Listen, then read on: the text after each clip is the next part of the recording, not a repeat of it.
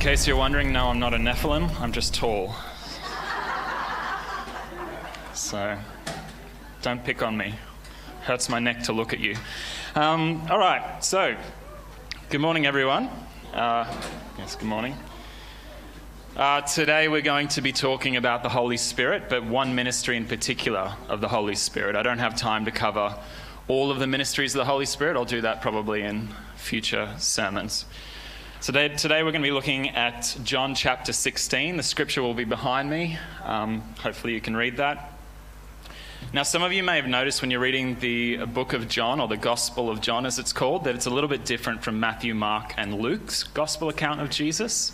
So they're all telling the story about Jesus. Matthew, Mark, and Luke are called the Synoptic Gospels. Now, the reason they're called the Synoptic Gospels is because they're very similar in content to one another. But when we read the Gospel of John, we notice that he, he includes uh, miracle stories and uh, teachings of Jesus which are not commonly found or aren't actually found in Matthew, Mark, and Luke's Gospel. Now, one of the reasons for this, you may not realize, is that about half of the book of John is dedicated to the last few weeks of Jesus' ministry.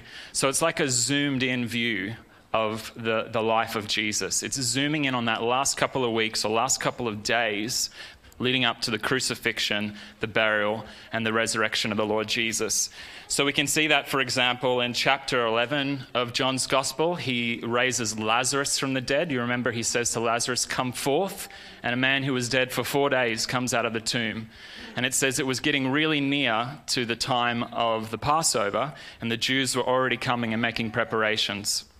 And then in uh, John chapter 12, we read it was only six days before the Passover.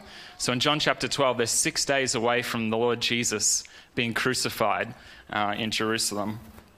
Now, yeah, so the dialogue on the Holy Spirit that we're, a lot of us are familiar with from John chapter 14, 15, and 16 is a pretty in depth dialogue that took place most probably the night just before his betrayal. Because we read in John 17, he moves straight from talking about the Holy Spirit in John 16 to John 17 praying in the Garden of Gethsemane just before his arrest. So, up until this time, the disciples have spent three years traveling with Jesus, observing his miracles, which God worked through him, and hearing the messages that he preached. And he tells them that he was soon to depart the earth, from the earth. He was about to be delivered up and betrayed to death and uh, he says in John 16 earlier, Because I have said these things to you, sorrow has filled your hearts. And that leads up to what we're currently going to read in John chapter 16, verse 7 to 11. So I'll read this to you now. Nevertheless, I tell you the truth. It is to your advantage that I go away. For if I do not go away, the Helper will not come to you. But if I depart, I will send him to you. And when he is come, he will convict the world of sin, of righteousness, and of judgment. Of sin, because they do not believe in me. Of righteousness, because I go to the Father and you see me no more. And of judgment, because the ruler of this world is judged.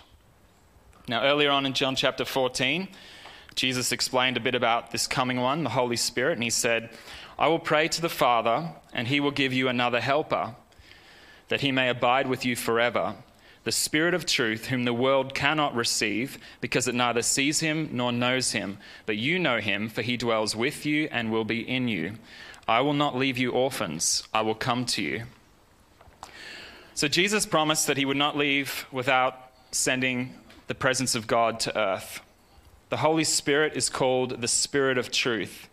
And uh, when, he, when he would come, he would come to the disciples uh, and he would be with them in place of the Lord Jesus. And Jesus said it's actually to our advantage that he goes away. Have you ever thought about that? Why do you think it might be to our advantage? Like, wouldn't you sometimes wish that Jesus was here right now, that we could have a conversation with him?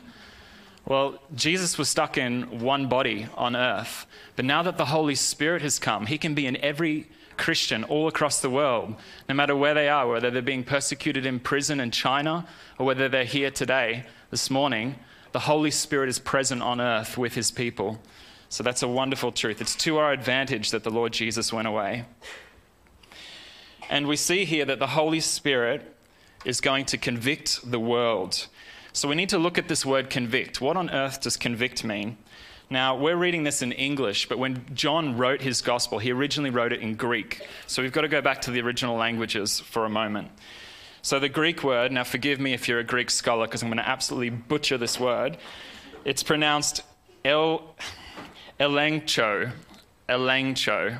That's the word that we translate into the word convict. The Holy Spirit will convict the world. He will elengcho the world. Now, this word has different um, variations of meaning in English. It can mean to reprove, to rebuke, to refute, or to expose. But the best way that we can understand this word is if we see how the author himself uses this word in other places in his gospel. How many of you know the best way to interpret the Bible is let the Bible speak for itself? We've got to let the Bible interpret the Bible. There's no point in listening to these high up scholars who ignore simple and plain readings of the text. So let's go straight to the Word of God and get our answers from God Himself. So, John first uses this word um, for convict in his gospel in John chapter 3, verse 20. So, in the context of this verse in John chapter 3, verse 20, the Greek word is most often translated exposed instead of convict. So I'll read it to you. John chapter 3, verse 20 says, Everyone who practices evil hates the light and does not come to the light, lest his deeds should be exposed. That word exposed, convicted. So, according to John chapter 3, verse 20, the word convict can carry with it the meaning of exposing sin in a person who is guilty. The next time this word appears in John's gospel, it's in relation to the woman who was caught in adultery in John chapter 8. Now, as most of you know the story, uh, the Jew, Jewish leaders had actually found a woman, somehow found a woman, and caught her in the act of adultery. I have no idea how that works, but they've caught this woman in the act of adultery and they've dragged her before Jesus and they want Jesus to sanction her stoning. In other words, they want Jesus to say, This woman is deserving of death, and we should pick up stones and throw rocks at her until she dies. So they continued asking Jesus in John chapter 8, verse 7. They continued asking him. He raised himself up and said to them, He who is without sin among you, let him throw a stone at her first. And he stooped down and wrote on the ground. Then those who heard it, being convicted by their conscience, went out one by one, beginning with the oldest even to the last. And Jesus was left alone with the woman standing in the midst. So, he who was, when Jesus said to them, He who is without sin among you, let him throw a stone at her first, it brought conviction of conscience to those who heard that. And this is that same exact Greek word. They were convicted when Jesus said, Let him who is without sin cast the first stone. So they realized that they may not have been guilty of the sin of adultery, but they were still guilty before God. Um, they, may, they may have been uh, convicted by their own conscience that they too had done things deserving of God's judgment. Now we see this word again uh, that it brings uh, a strong sense of exposing sin and hypocrisy. You see, these religious leaders were hypocritical in their bringing this woman to Jesus for condemnation. The only other time we see this Greek word appear in John's gospel is in John chapter 8, verse 46. Jesus was confronting the Jews who were mocking him and rejecting his message, and he asked them a question Which of you convicts me of sin? And if I tell you the truth, why do you not believe me? Jesus was proclaiming the truth and making the Jews uncomfortable. And how many of you know that the truth can be uncomfortable? People don't want to hear the truth anymore in our society. They only want to hear what makes them feel good. They want to hear a message that affirms their current beliefs and their lifestyle choices. But the Holy Spirit is called the Spirit of truth, and He convicts people of the truth of God's Word, especially when it's proclaimed that's why the Word of God is called the sword of the Spirit. It's the weapon that the Holy Spirit chooses to pierce men's hearts. And of course, the Holy Spirit Himself is the author of the Word of God. So, um, a few years ago, uh, I was a part of another church. I will say a few years ago because it probably was about uh, eight years ago, because uh, it's a bit of an embarrassing story. And if I tell you that it was a couple of weeks ago, you're going to think ill of me. So, it actually was a couple of years ago, though. Uh, I was reading through the book of Hebrews, and I came to chapter 11 in Hebrews. And I, it was, you know, obviously the great chapter of faith. You know, men of faith conquered. And uh, at the start of Hebrews chapter 11, it says that, uh, well, I thought it said that God created the world by faith. And I thought to myself, wow, that's a strange doctrine. That's really cool. God created the world by faith? And so I went to church that night and I started proclaiming to all my friends, guess what I just discovered? Did you know that God created the world by faith? I'm like, God used faith to create something. And, and I started making some little pet doctrine out of this. Anyways, it happened to be that there was um, a guest at this church who was part of the Gideon Society. Now, the Gideons are very good at handing out Bibles, but they're also very good at reading their Bibles in context.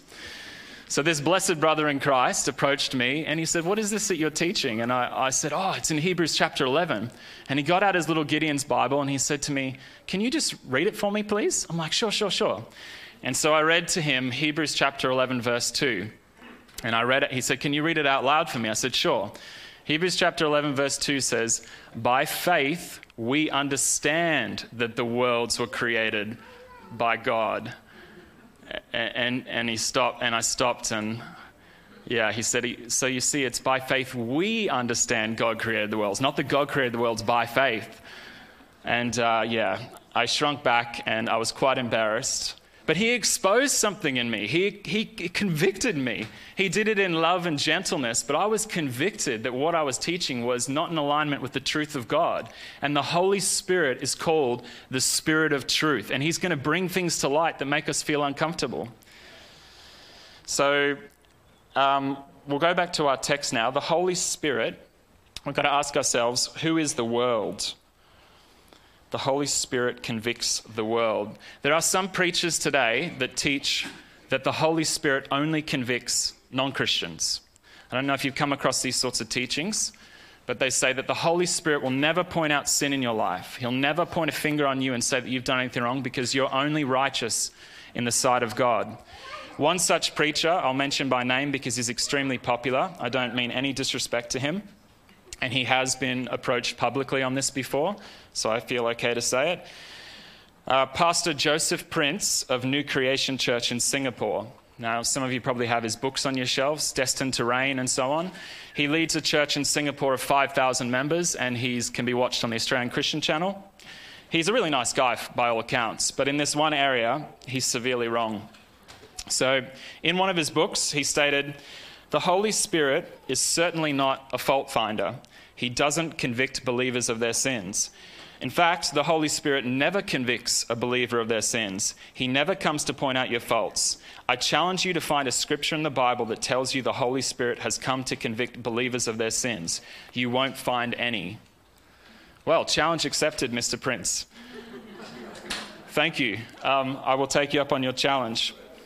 I don't want you to believe what I have to say, and I don't want you to believe what Joseph Prince has to say. I want you to believe what the Word of God has to say. We need you guys to examine the Word of God for yourselves, to know the truth, and to allow the Holy Spirit to take that truth and make it real to you.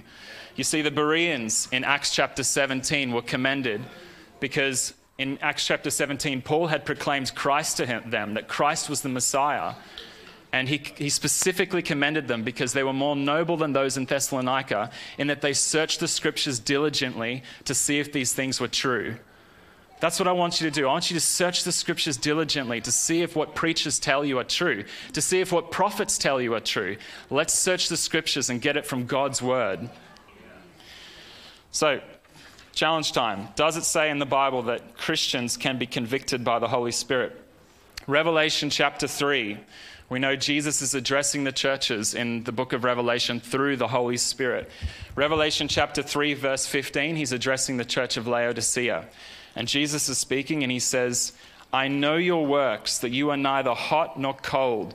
I could wish that you were cold or hot. So then, because you are lukewarm and neither cold nor hot, I will vomit you out of my mouth. Because you say, I am rich and have become wealthy and have need of nothing, and do not know that you are wretched, miserable, poor, blind, and naked. And then it goes on to say, As many as I love, I rebuke and discipline. Therefore, be zealous and repent. That word for rebuke in the Greek is this exact same word for convict. As many as I love, I convict and discipline. Therefore, be zealous and repent. And it concludes with He who has an ear, let him hear what the Spirit says to the churches. This is Jesus speaking to the Apostle John through the Holy Spirit directly to the churches. And he says, As many as I love, I convict and discipline. So we see that the Holy Spirit has come to convict us of our sins. Um, he's come to call us to repentance, to change our mind, to realize when we've been wrong, to realize that what we believe isn't always in line with what the Word of God teaches. Now, in case you think that's an isolated scripture, I want you to see again in Hebrews chapter 12, where we see again that the Holy Spirit does indeed convict the church. So in Hebrews chapter 12, verse 4, addressing Christians, it says, In your struggle against sin, you have not yet resisted to the point of shedding your blood. And you have forgotten the exhortation that addresses you as sons.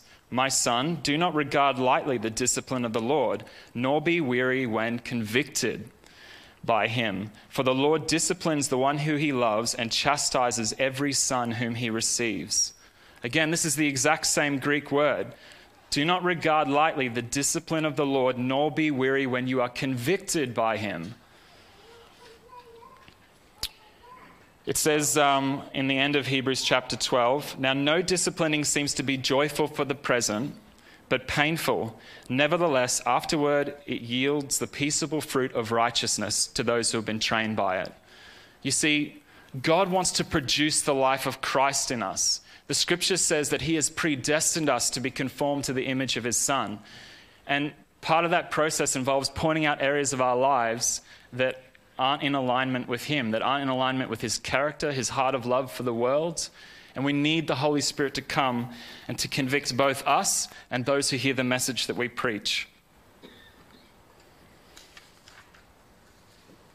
Sorry, I wrote a lot and I realized that I don't want to preach a three hour sermon, so I'm being nice.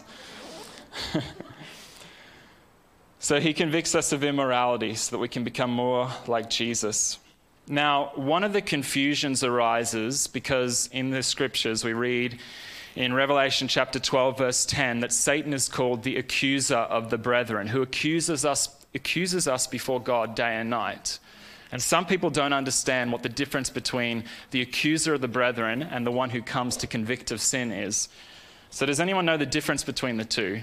This is a facetious question. I don't really want to have a conversation. I'm sorry. so Paul makes the distinction in 2 Corinthians chapter 7 verse 10. He says godly sorrow produces repentance leading to salvation, but the sorrow of the world produces death. You see godly sorrow in the believer produces repentance. And it's not something we should, we should be sad about because it leads to salvation. It leads to our salvation. It's for our good but the sorrow of the world leads to death. You see, Satan's goal is to make you feel guilty and to alienate you from the life of God. He wants to tell you that you're a sinner and that you're going to hell, but he doesn't want to give you any remedy for it. He wants you to feel condemned and walk away condemned so that you don't seek the Lord for salvation.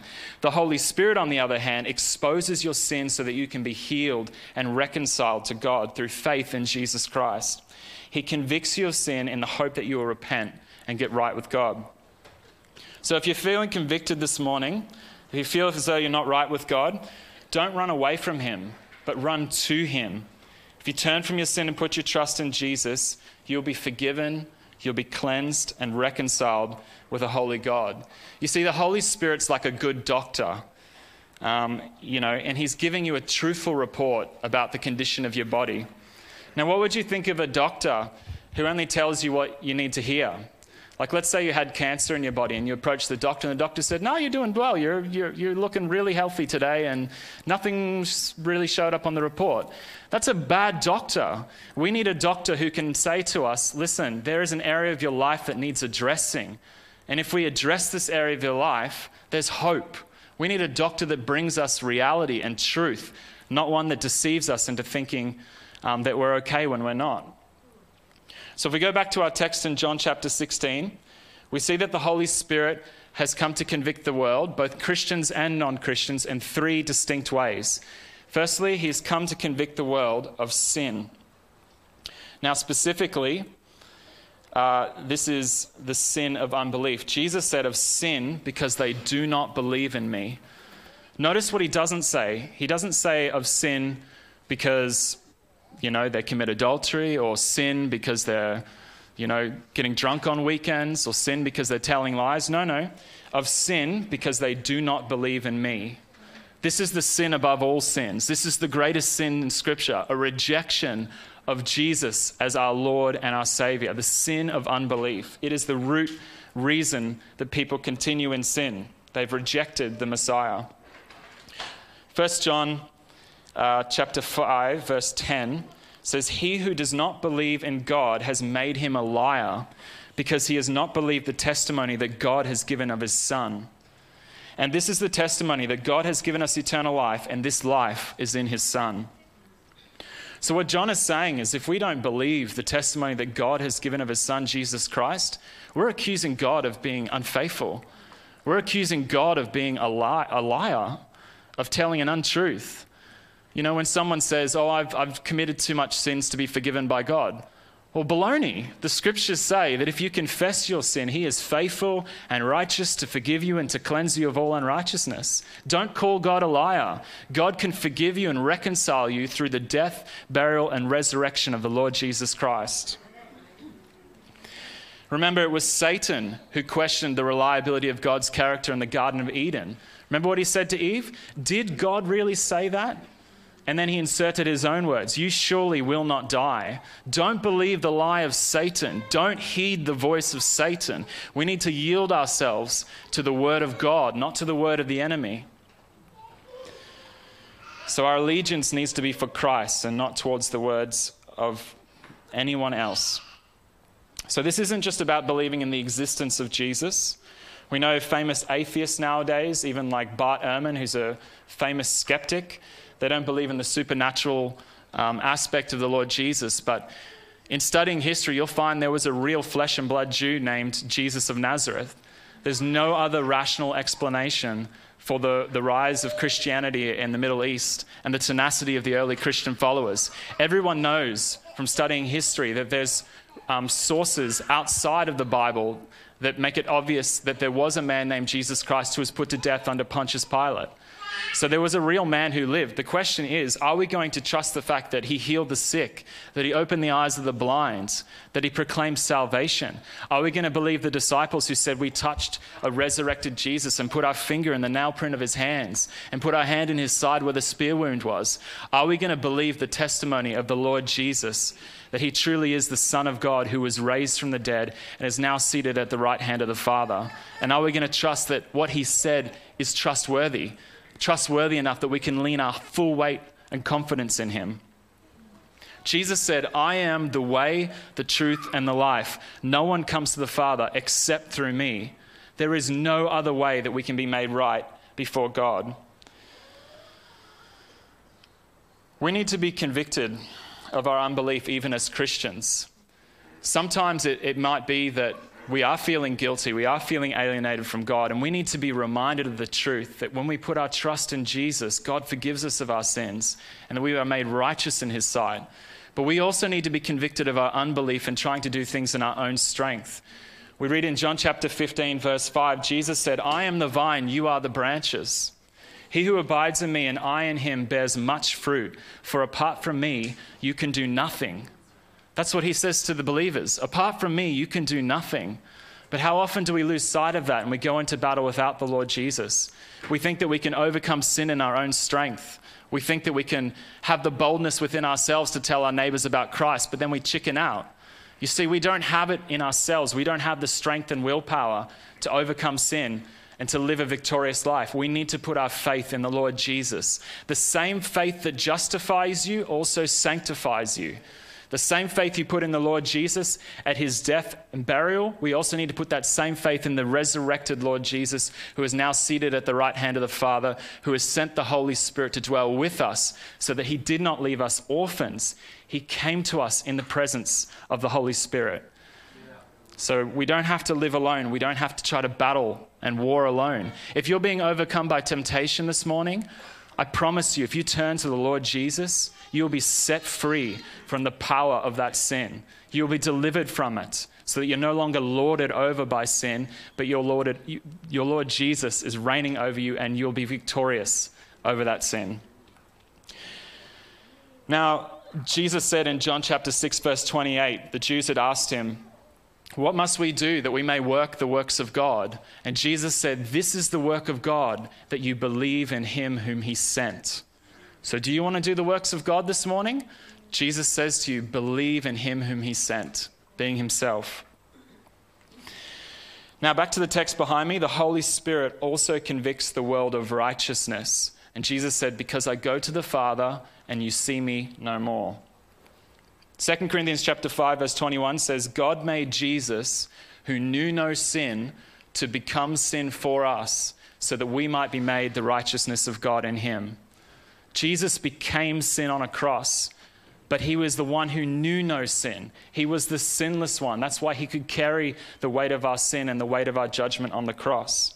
So the Holy Spirit convicts us of the truth that Jesus was the sinless one. But now that Jesus has gone to be with the Father, now that the Holy Spirit has come, he's living in the Christians to show the world a little taste of the righteousness of Christ on earth. Now, for, for the world, for those of you that aren't um, followers of Christ, what this means is we need to, uh, well, I should say, you need to, we all need to, abandon any hope outside of Christ of obtaining righteousness. We need to abandon uh, our own strength, our own abilities, and we need to acknowledge that we have fallen short of the glory of God. We need to stop turning to quartz crystals and yoga meditations, self help books. We need to throw out our tarot cards and we need to seek the Lord Jesus and the Lord Jesus alone for righteousness and right standing before God because He's the only way that you'll find righteousness and peace. There is no hope outside of a relationship with the Lord Jesus Christ. For the Christian, um, now that we have our faith in the Lord Jesus, the Holy Spirit has come, and we read in the scriptures that the fruit of the Spirit is love and joy and peace, kindness, self control, and so on. And so, we are to reflect the image of Christ on earth through the Spirit of God that now dwells in us. Have you ever, uh, I don't know if you've ever had someone apologize to you after they swore in front of you? Have you ever had that experience where someone at work's just let out this awful swear word or they're, you know, ranting about someone and then they realize there's a Christian in the room. They're like, oh, I'm so sorry. I, you know, hope it didn't offend you. That's a good thing. They're recognizing that we're trying to live with a good conscience before God, and they're recognizing that what they're doing is evil. And so it's a good thing when the Holy Spirit convicts people of sin when they see the way that Christians are living, because we're supposed to be Christ followers. Our life is supposed to follow the one that we worship and love. And so they should know a little bit about Jesus by observing our lives and observing the fruit of the Holy Spirit in our lives. Now, D.L. Moody, the famous evangelist, once said out of 100 men, one will read the Bible, but the other 99 will read the Christian. And so we need to realize that we are on spectacle for the whole world to see what is Jesus like? How did Jesus live? How did Jesus treat people? You know, and hopefully, you know, they'll see how we're long suffering. They'll see how we stand in the face of opposition and how we continue to love people and continue to serve people even when it's uncomfortable. And it will reveal a little bit of the nature of Jesus on earth. Now, the last section of the text is that the Holy Spirit has come to convict the world of judgment because the ruler of this world is judged. We read in 1 John chapter 5 verse 19 that the whole world lies under the sway of the wicked one. And in 2 Corinthians chapter 4 verse 4, Paul's writing and he says, "The god of this age has blinded the minds of unbelievers so they cannot see the light of the gospel that displays the glory of Christ." Now you only need to turn on the news or open your Netflix account to see that we live in a world that is under the influence of Satan, who is called the god of this age. However, the Holy Spirit has come to convict the world of judgment because the ruler of this world is judged. Satan's future is already sealed. When Jesus returns at his second coming, Satan will be bound and eventually cast into everlasting fire, never to pollute the earth with immorality or rebellion against God ever again. Now, the, the, the demons of Jesus' day actually knew this. They sometimes know this a little bit better than the Christians of our day. Because when Jesus approached the demoniac um, in the land of Gadarenes, I always pronounce it wrong, I think it's Gadarenes, uh, the demoniac, the spirit within that demoniac said to him, What have we to do with you, Jesus, you Son of God? Have you come to torment us before the time? You see, the demons are fearful. They tremble before the Lord Jesus because they know that their time is short. They know that there's coming a day where they'll be bound and cast into the lake of fire, never again to deceive the nations. I don't know if you know this, but Jesus actually spoke more on eternal judgment than any other person in the entire Bible. You know, sometimes we get this idea that Jesus only spoke, spoke about love, only spoke about really nice things. No, Jesus confronted people. We read in Luke chapter 12, it says, When an innumerable multitude of people had gathered together so that they were trampling one another, Jesus began to speak to his disciples. Now, I don't know about you, but, you know, this description of an innumerable group of people, I think if most uh, famous Christian preachers today had an enormous multitude of people in front of them, they might start with something like, hey, God loves you and he has, you know, wonderful plans for your life if you turn to him and stuff. You know, they might start with something really friendly and nice, um, something that would make the crowd feel good. But in Luke chapter 12, when there was this huge group of people that came to the Lord Jesus, he started speaking to them and he said, uh, Beware of the leaven of the Pharisees, which is hypocrisy. For there is nothing covered that will not be revealed, nor hidden that will not be made known. Therefore, what you have spoken in the dark will be heard in the light, and what you have spoken in the ear in the inner rooms will be proclaimed on the housetops. And I say to you, my friends, do not be afraid of those who can kill the body, and after that have no more they can do. But I will show you whom you shall fear. Fear him who, after he is killed, has power to cast into hell. Yes, I say to you, fear him. How about another example? In Matthew 25, we should know the passage, uh, the story of the sheep and the goats. It's the story of Jesus separating the believers from the non believers, those who are following him and those who are rejecting him. In Matthew 25, verse 41, Jesus says, Then he will say to those on his left hand, Depart from me, you cursed, into the everlasting fire prepared for the devil and his angels. And these will go away into everlasting punishment, but the righteous into everlasting life. So we learn that hell is a place prepared for the devil and his angels, but also for all those who remain under his rulership.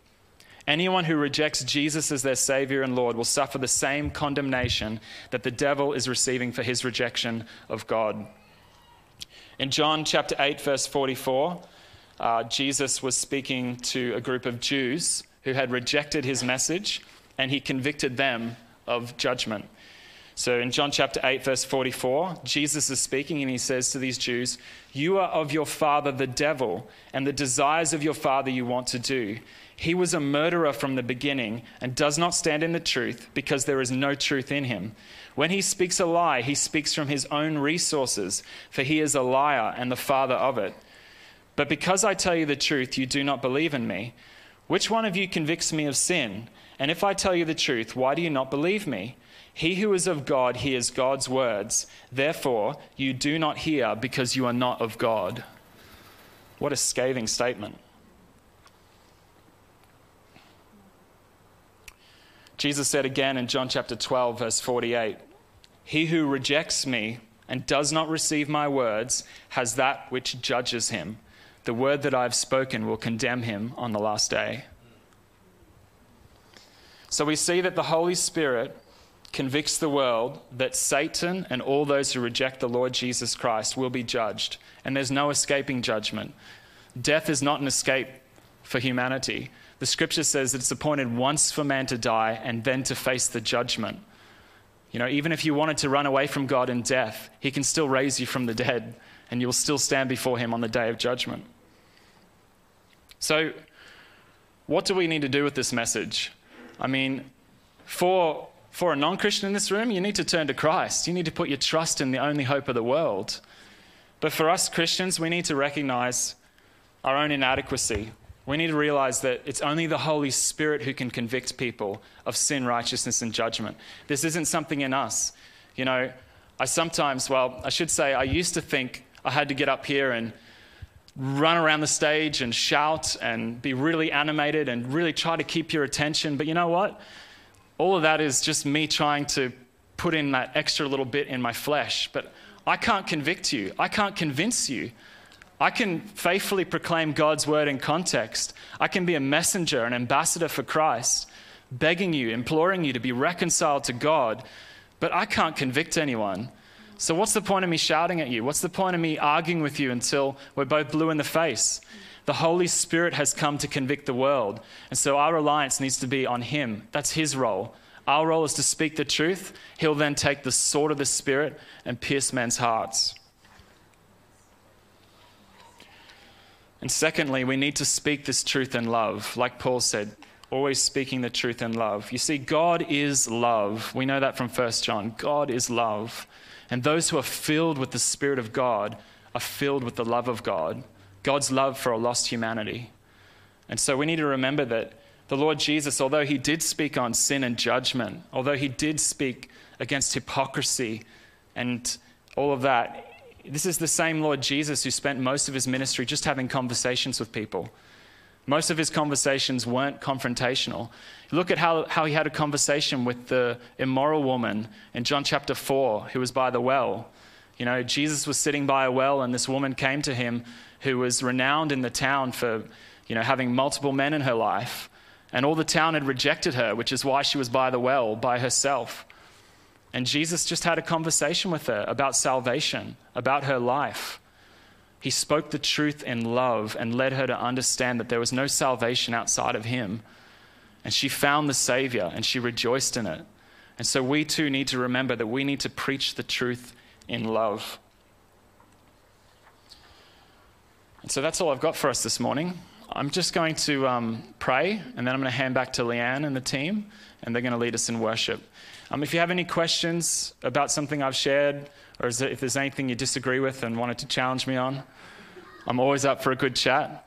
So feel free to come and talk to me afterwards. I'll pray with you as well. If you don't know the Lord Jesus and you want to know the Lord Jesus, I'll, I'll, spend time and I'll pray with you. I'll spend as much time as it takes until the Holy Spirit opens your eyes to see that the Lord Jesus is your hope. He's your future. When Jesus was raised from the dead, he gave hope for anyone who put their trust in him so that everyone could know the Father in heaven. So, Father, we just thank you for this time we've had this morning. We thank you, Lord, for saving us. We thank you that whoever calls upon the name of the Lord will be saved. And Lord Jesus, that you are the light of the world, that men should not walk in darkness. Thank you that you're a faithful God and your testimony is true. And thank you for sending the Holy Spirit, who is the Spirit of truth. Lord, lead us and guide us into a deeper relationship with yourself. We thank you now. Amen.